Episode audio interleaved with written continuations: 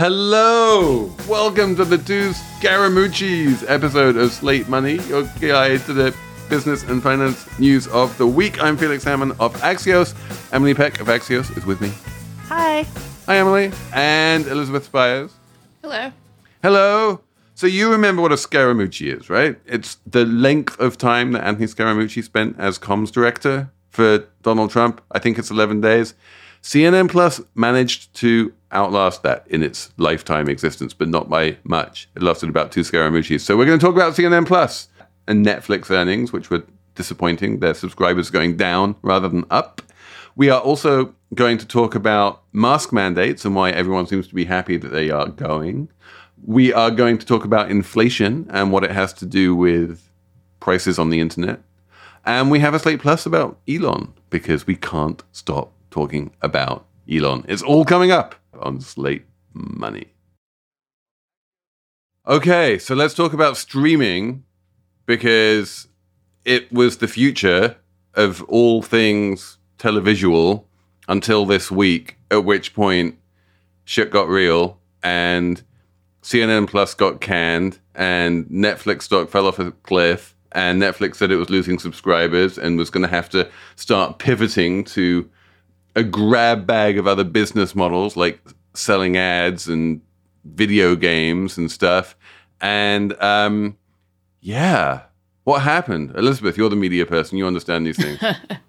I, think what we're seeing is just kind of a people hitting a ceiling on the number of things that they can subscribe to, and we're in a you know heavy inflationary environment, so people are looking for areas where they can cut back costs. And uh, you know, Netflix raised prices on the subs pretty recently, so I think you know that's just one of the things that people consider maybe dispensable, and and when they have to tight belt tighten, it's it's a thing that has to go.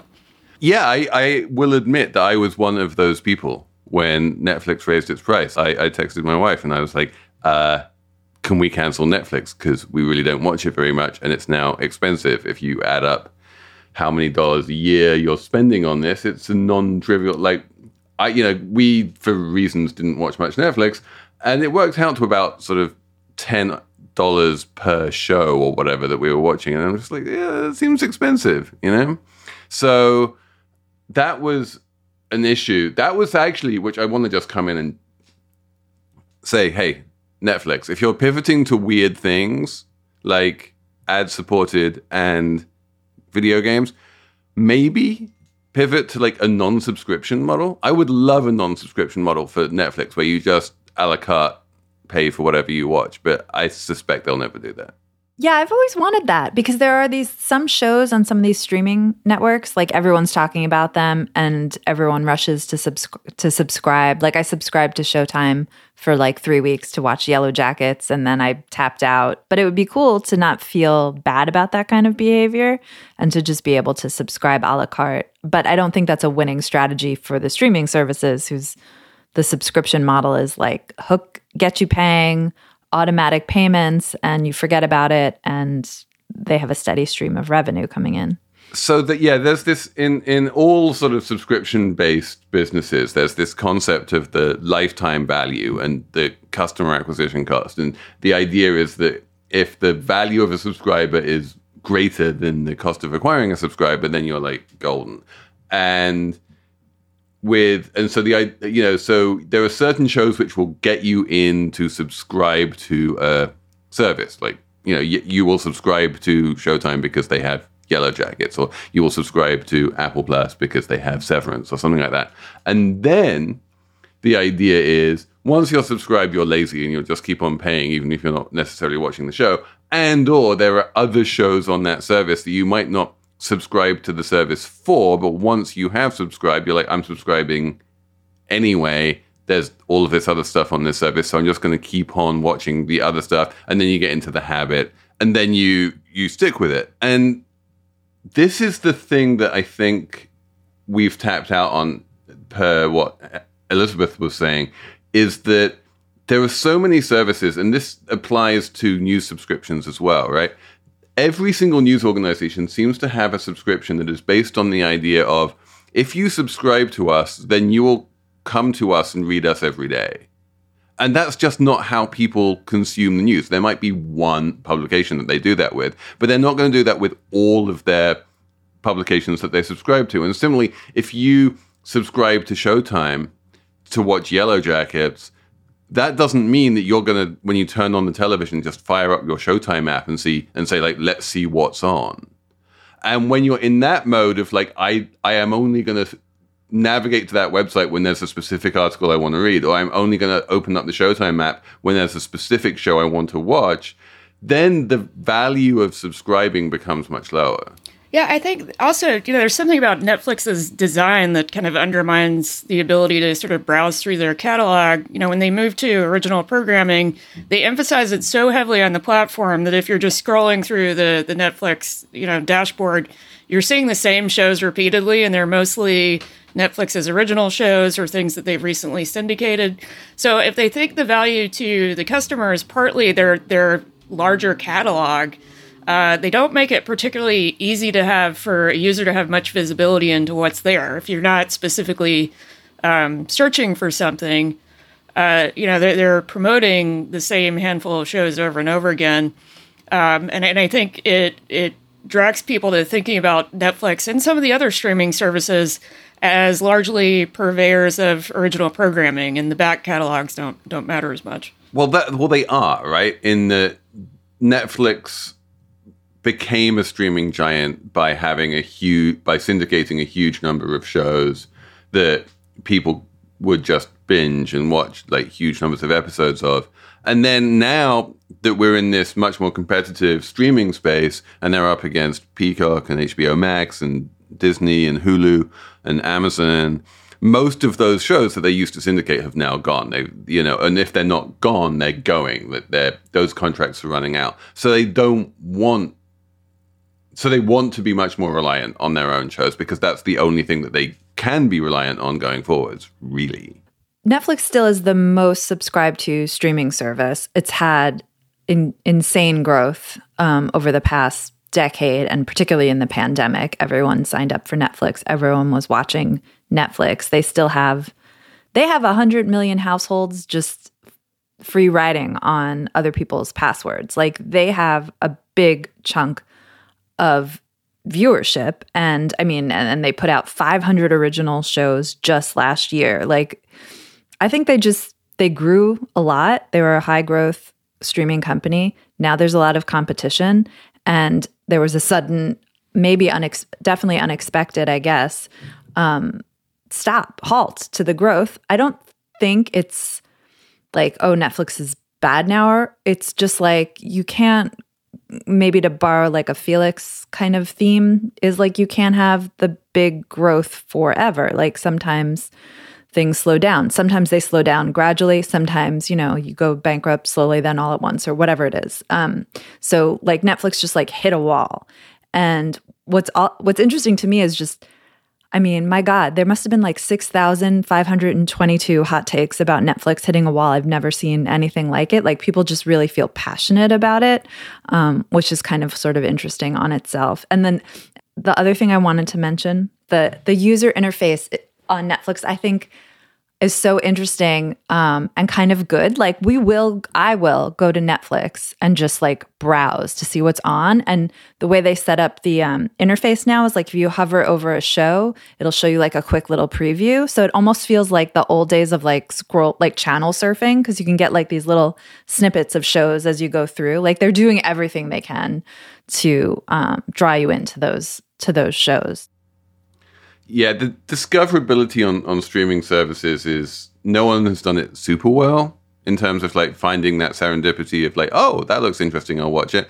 I think you're right that Netflix probably does it better than most. But, you know, part of the problem is that there are so many different platforms that people watch these things on.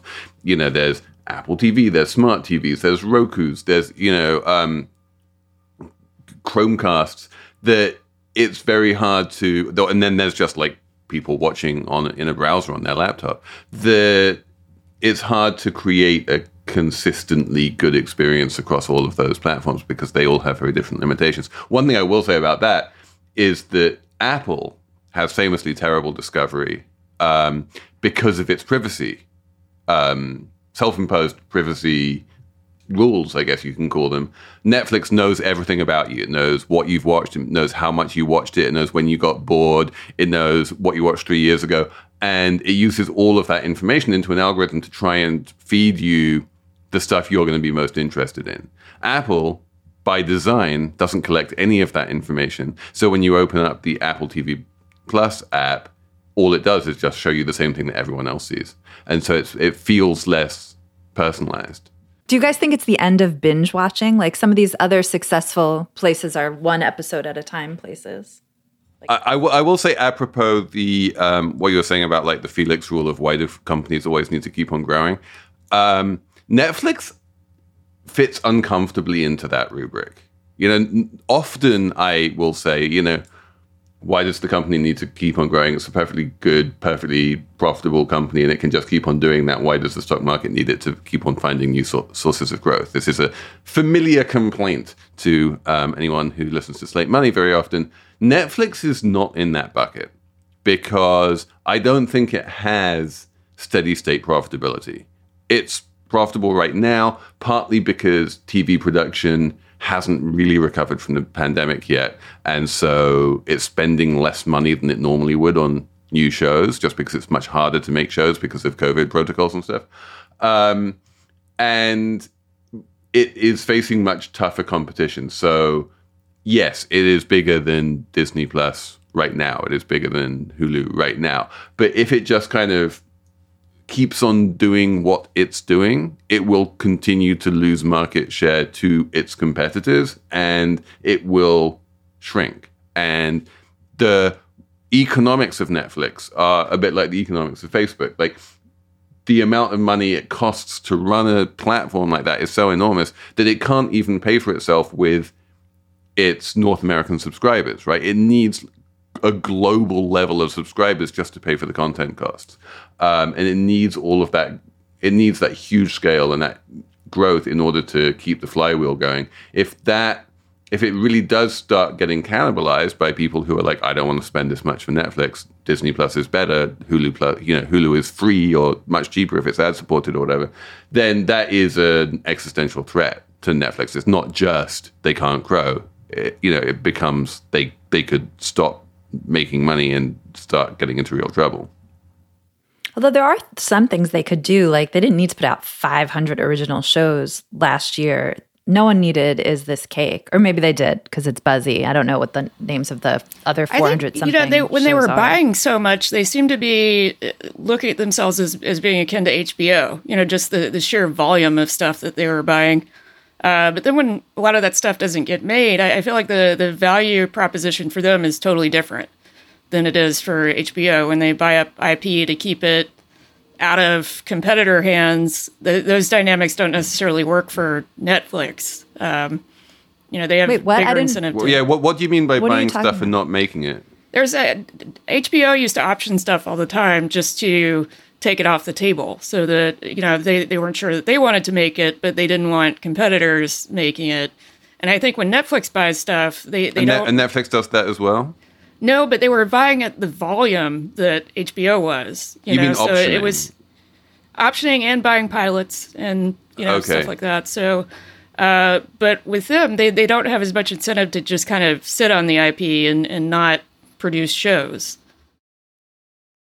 yeah, I feel like that's just part of like how television works. You you option a bunch of stuff, and some of it gets made, and some of it doesn't for whatever reasons. I, I don't think they have like a strategy of buying stuff up and not making it. They just have a strategy of buying stuff up and trying to make it, and not it won't always succeed. And you want to err on the side of buying stuff so that you will get the stuff that gets made made. Like you sometimes need to have a wider funnel at the top in order to have a wide enough funnel at the bottom. Oh, sure. But I, I, think they, they kind of overdid it the last couple of years and overspent. But I don't think they overspent on optioning. I think they overspent on making stuff. I think I think it, the, the real the co- the content costs when they're big are because they're spending millions of dollars per episode on the stuff that they're making, much more than they're spending a whole bunch of money on stuff that they're not making. Yeah, I think their whole their whole jam on overspending was we're kind of like an unknown place. We need to spend extra to sort of build our brand and get the best people to come to us. So we're going to pay Shonda, um, you know, millions and millions of dollars to produce Bridgerton and other shows. Um, and we're going to pay creators more than any other platform will pay to attract like quality content and like get an Oscar or whatever. And I think they've like bumped up on the limits of that. Um, I think uh, Netflix said this week it's going to cut back. The Journal had a story that it's going to, you know, cut back on spending and not be so just wild. I think they were kind of a cash cow, like comedians, anyone. They, they've canceled a bunch of shows that they bought in the last 12 months that are in development, mostly in the animation department, but and I feel like the um, you know the prestige movie stuff, you know, Mank and Power of the Dog and Roma and stuff like that. Um, it'll be interesting to see what happens with that. I have this kind of gut feeling that that's moving over a little bit to Apple. Certainly, in the wake of Apple winning the Best Picture Oscar, the first streamer to do it. No one expected that, right? No one expected that the first streamer to win the Best Picture Oscar would be Apple rather than Netflix. And Apple doesn't need streaming, obviously, the way Netflix needs streaming. It's just a part of its business, it's not its core. And even the same with Disney, although it's a different calculation. I mean, I think what happened to Netflix is like streaming is it's competitive, it's growing up, it's not what it was. And Netflix just like hit that wall. I don't know, right? It's not. We, we should mention CNN Plus as well, just because, you know, that was such a, a massive disaster. They managed to burn through nine million dollars a day or something. They lasted two Scaramucci's before they got pulled, um, which was this huge bet that the company that has HBO Max, which is this surprisingly successful streamer, instead of including CNN in HBO Max, should create an entirely separate streaming service called CNN Plus that you'd have to pay over and above HBO Max for. This was a big strategic decision. They spent an enormous amount of money on it. It and then this decision was made in the knowledge that they were getting bought by Discovery and that the new executives were Discovery executives and that they would have their own strategic outlook on life. And then the Discovery executives, basically the day that the deal closes, say, wait a minute, you know, CNN Plus makes no sense. It's going to take years, if ever, before it becomes profitable. Um, it's not core to how we see this company working, and they just kill it. And on the one hand, I kind of like the idea that the rules about like you can't talk about strategy with your future acquirer until the deal is closed, um, you know, seem to have worked in this case. like, you know, it's it's good that companies can't control a company before they've bought it, but on the other hand, you kind of don't want to make a massive strategic bet of that magnitude unless you have some indication that your new acquirers are going to be on board with it. Yeah, it's dumb. It's dumb. When when I was at Huffington Post and behind the scenes, everyone knew they were about to get acquired by BuzzFeed, but like plebes like me didn't know. We would be pitching long term. Pro- I was pitching long term projects all the time, and I would just keep hearing like, wait and see, or let's meet on that next month, or, you know, people put it off because they were like, we don't know what's going to happen. It's just common sense. Why would you make a multi billion dollar bet right before you're getting acquired? I, I, I There's a lot it. of baffling internal logic there. You know, not just that, thinking, uh, there there seemed to be some idea that if they just rammed it through, then uh, new new owners would just say, "Well, now we're stuck with it. We're just going to keep doing it." Yeah, but, it's a fait accompli. Yeah, it's like no, that's not how Discovery works.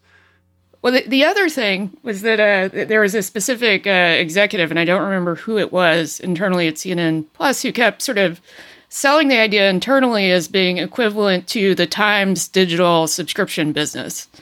These are two utterly different things.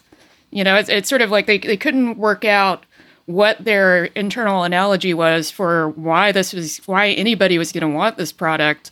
And so they were just sort of casting about for something that seemed more necessary than CNN Plus would ostensibly, but it just doesn't make any sense really.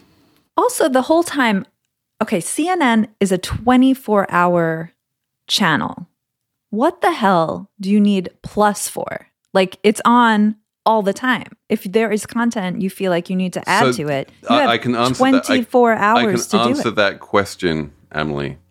Thank the, you. The answer to that question is all based around um, cable contracts.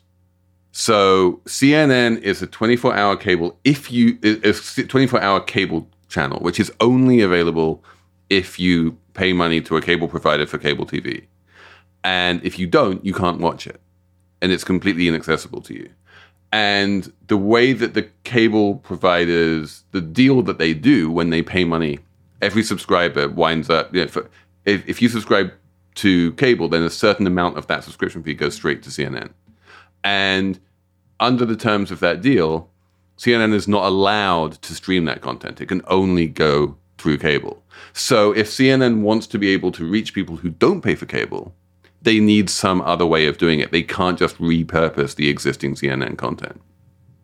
This is why it took so long for all of the other media companies to get into the streaming business. It's precisely because they were making so much money from cable that they couldn't understand how it made sense to try and like take them, you know, they couldn't get out of those cable contracts. And so they wound up being very late to streaming.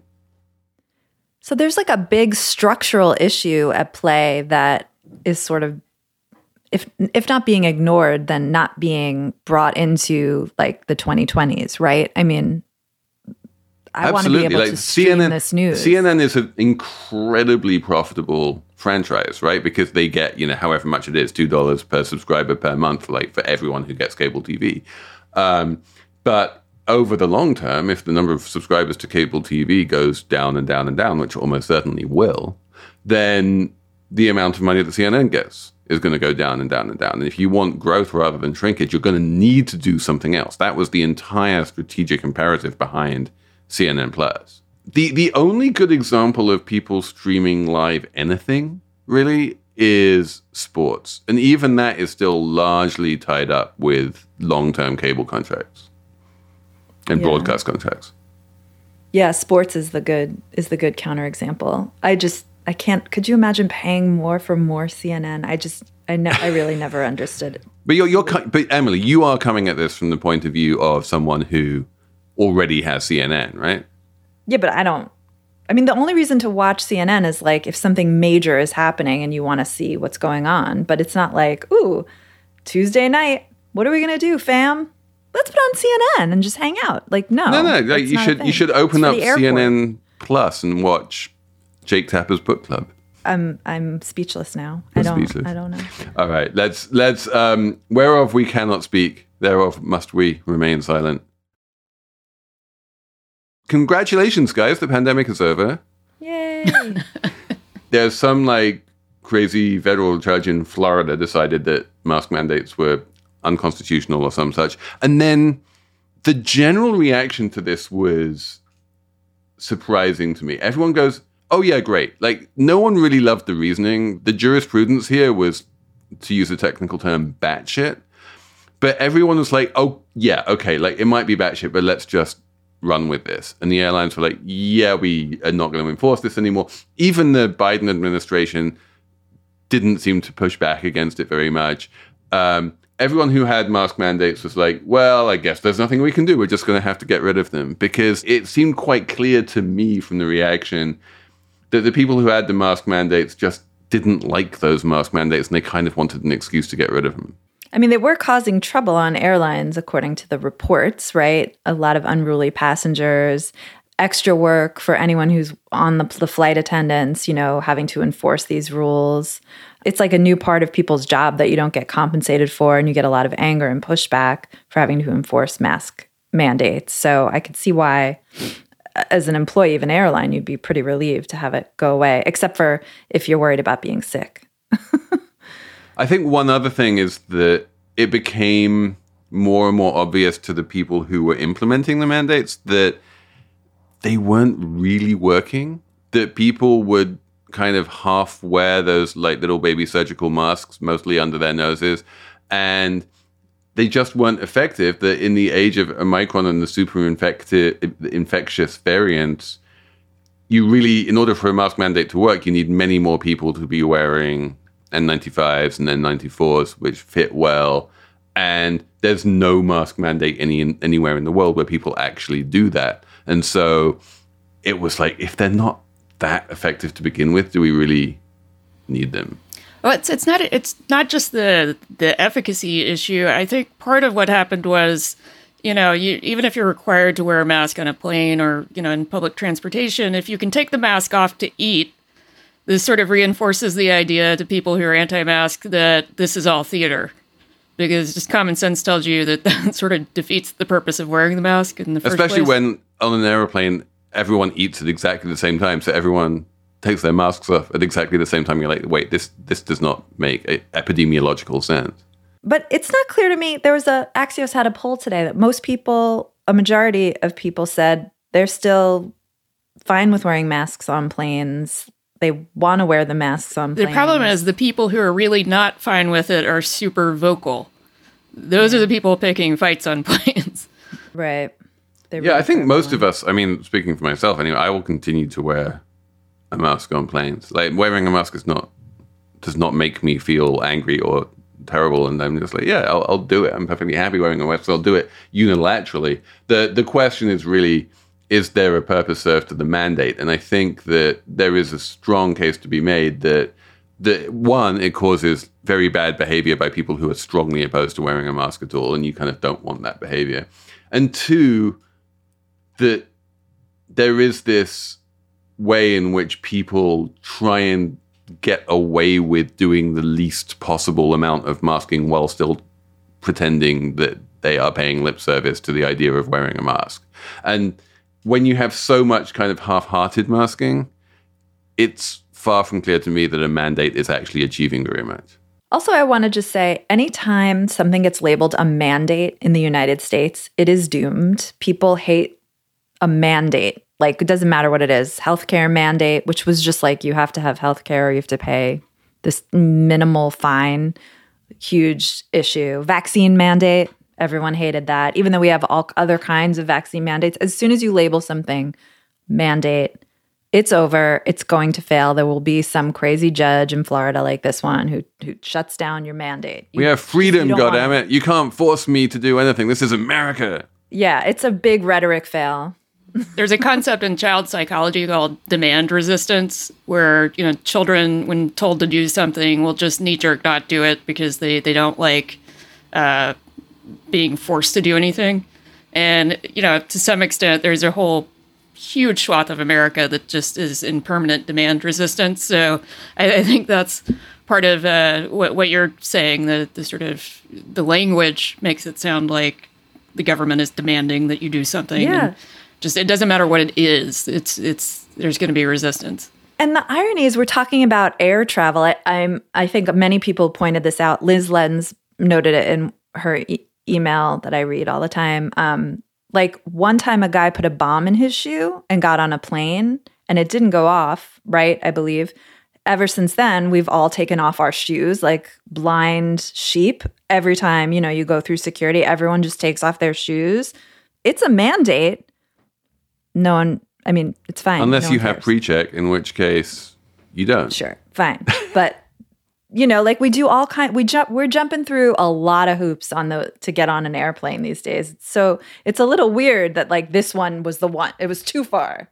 But security theater is interesting, right? People people don't like security theater, but they do feel like it's they have less political control over it. It's hard to, as a politician to run on, you know, a platform of I'm going to make the airports less safe by ratcheting down security.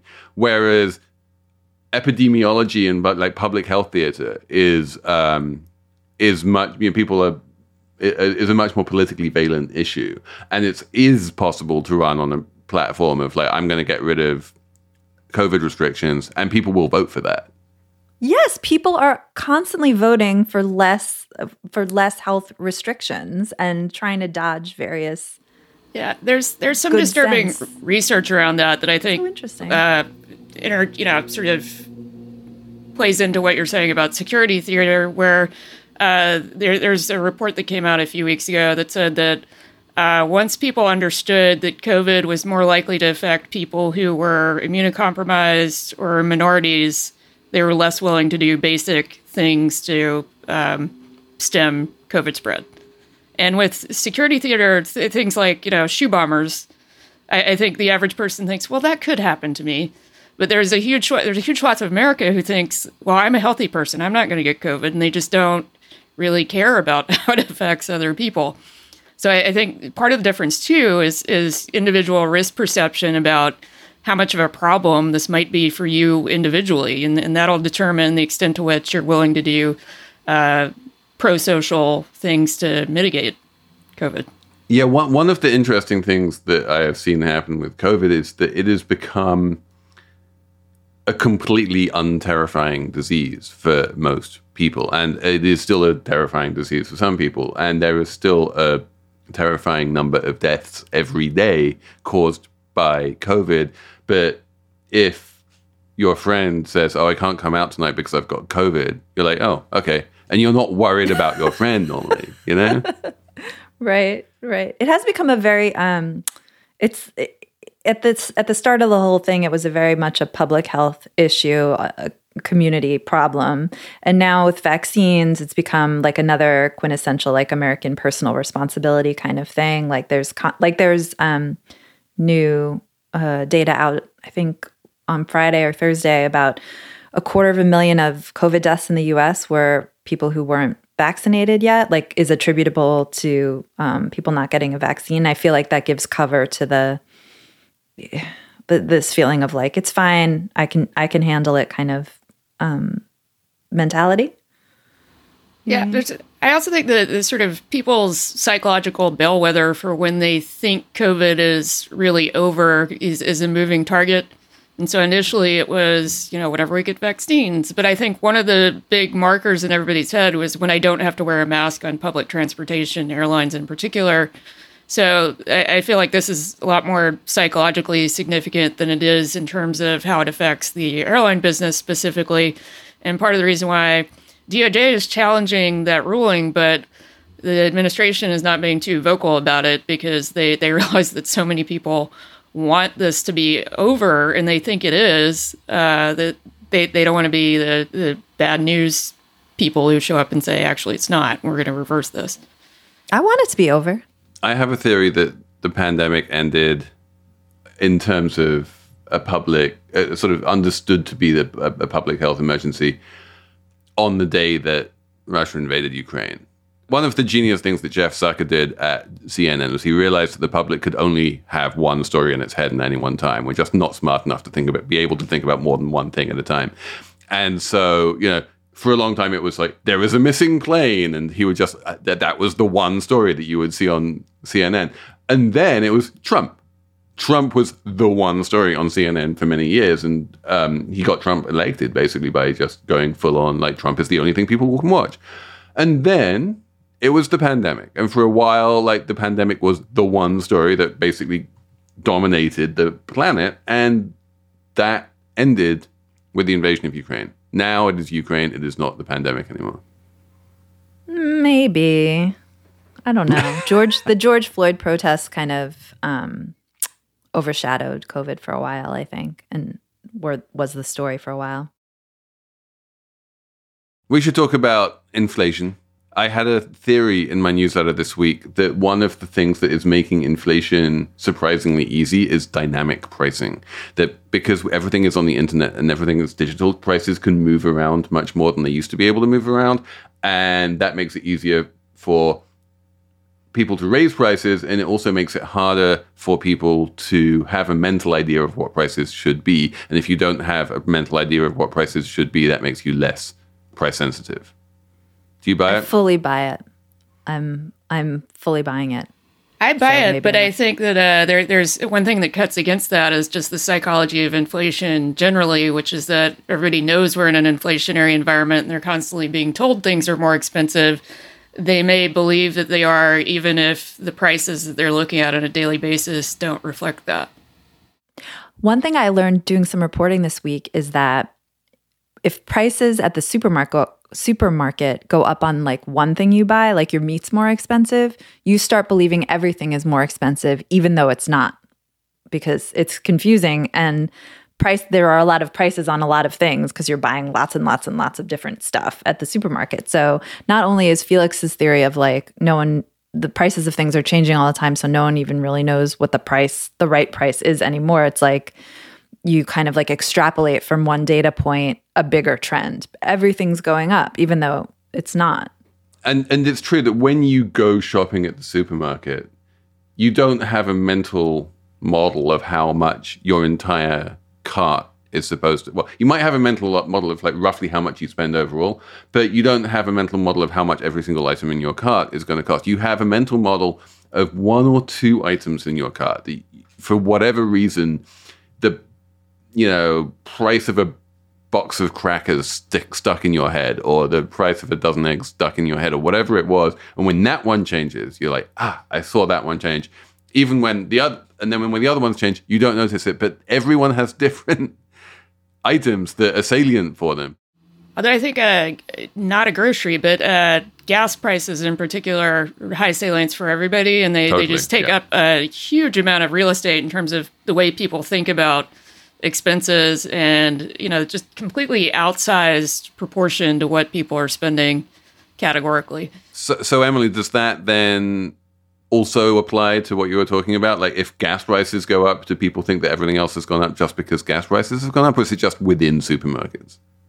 Well, my reporting was supermarket confined, but it not a leap to to to believe that that's also true. People see gas prices getting much higher, and then they sort of and they see a lot of stories about inflation, and then they think, everything's costs more. But people adjust their behavior in ways I hadn't considered. Um, I started doing some reporting this week because I was like, oh, meat prices are up. I mean, the data from the CPI report was wild. It was like 20% for this, 15 for that.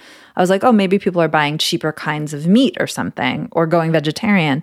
Um, and I was speaking to a supermarket analyst, and she was like, well, what actually happens is people just buy less meat. You just kind of like rifle through the meat packages and just buy things that weigh less, ones. that cost less. And it's it's like you just start adjusting. So maybe you're in the end your grocery cart um, costs basically the same because you've made these like little weird adjustments and stuff like that. Um, and maybe it's a good thing that people eat less meat. So I That's why I always thought the the idea of hedonic substitution, where you are switching from you know filet mignon to ground beef, never made any intuitive sense to me because I do, I've never seen anybody actually do that to sort of say like, well, I was in the mood for a steak, but now I'm just going to have a hamburger. Like I just don't think that it happens in the real world. I think you just have fewer steaks. I do it. I, I switch stuff. I bought um like we used to buy flank steak. I buy like chucks. It happened to me with wine. Like there, there's been a bunch of wine inflation over the past few years, and I basically moved from you know I used to drink a lot of Loire wines because they were cheaper, and then they became more expensive. And now I'm drinking other, you know, so like German reds and stuff that are cheaper because you know I've also I've decided I prefer them. But like one of the things pushing me in that direction It's also like if I can get something I prefer that's cheaper, then it's much easier to make that switch. Yeah. I'm very interested in what people are doing to sort of adjust to price inflation so people can email. Slate money at slate.com. Um, the one thing I'll say about supermarkets is that there has been a revolution in what is known as menu costs. It used to be back, you know, back when people were studying inflation in the 70s, which was the last time anyone really cared about inflation, that there were real costs to changing the prices in a supermarket. You'd need to pay human beings to walk down the aisles and literally physically change the prices on everything. And now with these like e-ink price displays, it's all you just press a button and the price changes, and you can change the price every day, and they do. The prices in supermarkets change super frequently because the cost of changing the price has gone way way down. Yeah, that's interest. That's really interesting too. Um, I want I want to talk to someone from The Price is Right and see like are people getting the price wrong more now because it's more confusing? Yes, really? yes, they are. There's a, there's a paper about this. Yeah, I, I actually linked to it from my um, I think I linked to it from my newsletter.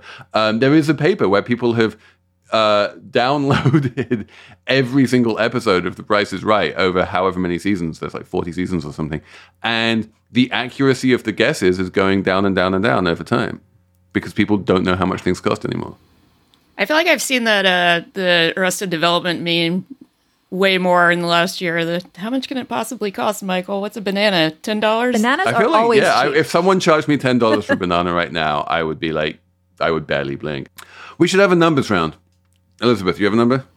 Uh, yeah, uh, 450,000. Uh, this comes from a, a, story that's a couple of weeks old, but new to me. Um, there's a company called WorldCoin that's backed by Andreessen Horowitz and uh, Sam Altman.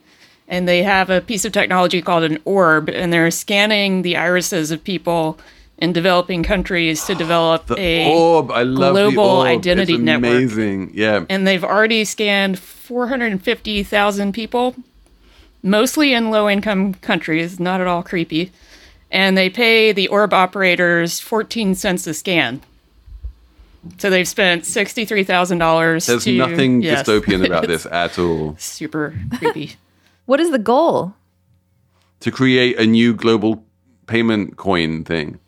yes, and a global identity system that's completely, ironically, centralized.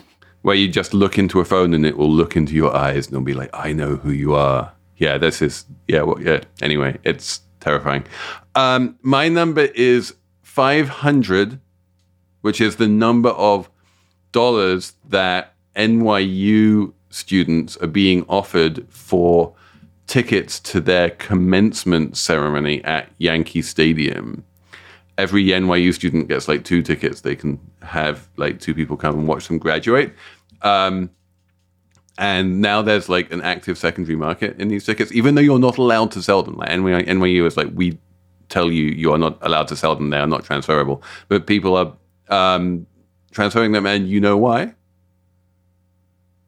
It is because Taylor Swift is getting an honorary doctorate.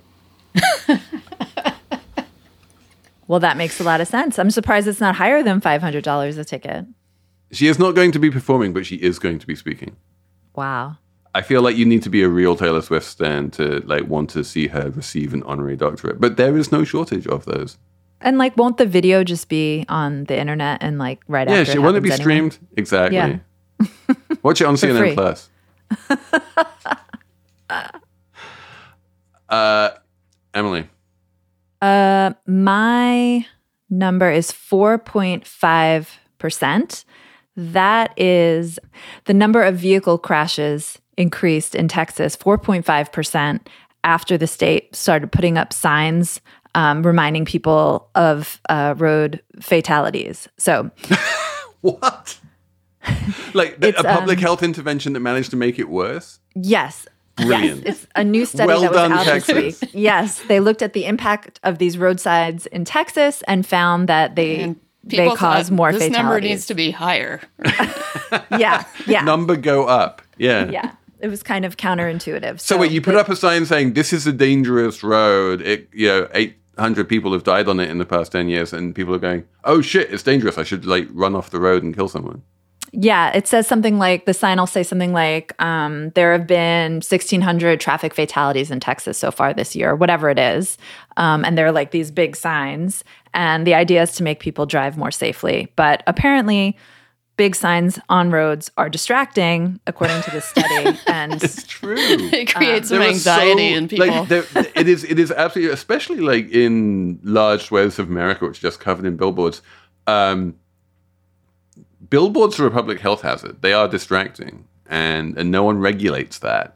Um, one of my favorite little corners of philanthropy is something that Bloomberg Philanthropies actually specializes in, which is public health interventions to reduce road fatalities. And there are proven ways to do it, and some of them are very low cost. You know, some of them involve, you know, just little signs in buses saying, you know, please sit down rather than standing up, stuff like that. Um, some of them are more elaborate, but it's one of it's one of the most bang for the buck interventions that you can do if you get it right. You can save a lot of lives for relatively low cost if you get the the road fatality stuff right.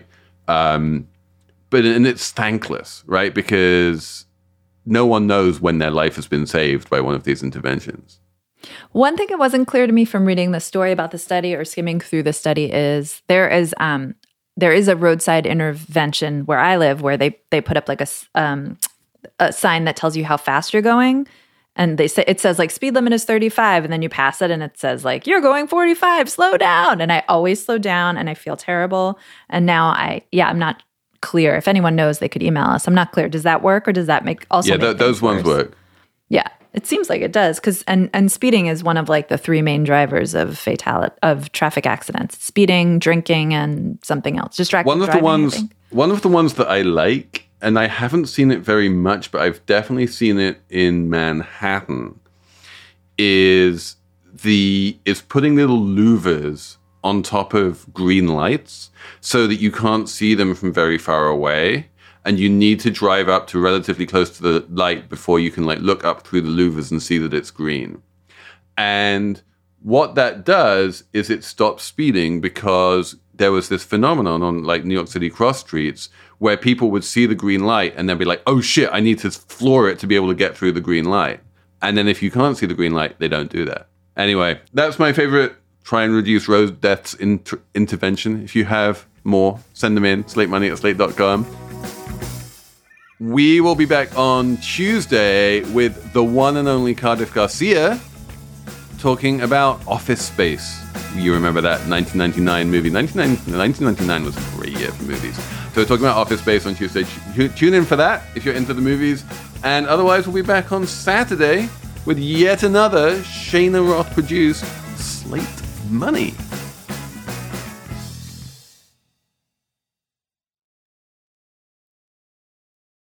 Slate Plus, folks, you get the pleasure of having us talk about Elon one more time. He has put financing together. He has actually got money for his $43 billion bid. And he's like, 21 billion of it, I'm just going to raise by selling shares. And then another, what, 13 billion I'm going to borrow against my shares. And then I've got a bunch of debt financing. And if you add it all up, it comes to 43 billion. So I do have the money, honest gov. But 43 billion, I feel like he's maxed out the debt at this point that he can raise. I can't work out like does this make his bid more realistic or is this just more of a sign that he's kind of maxed out and he's not going to be able to pay enough to buy the company?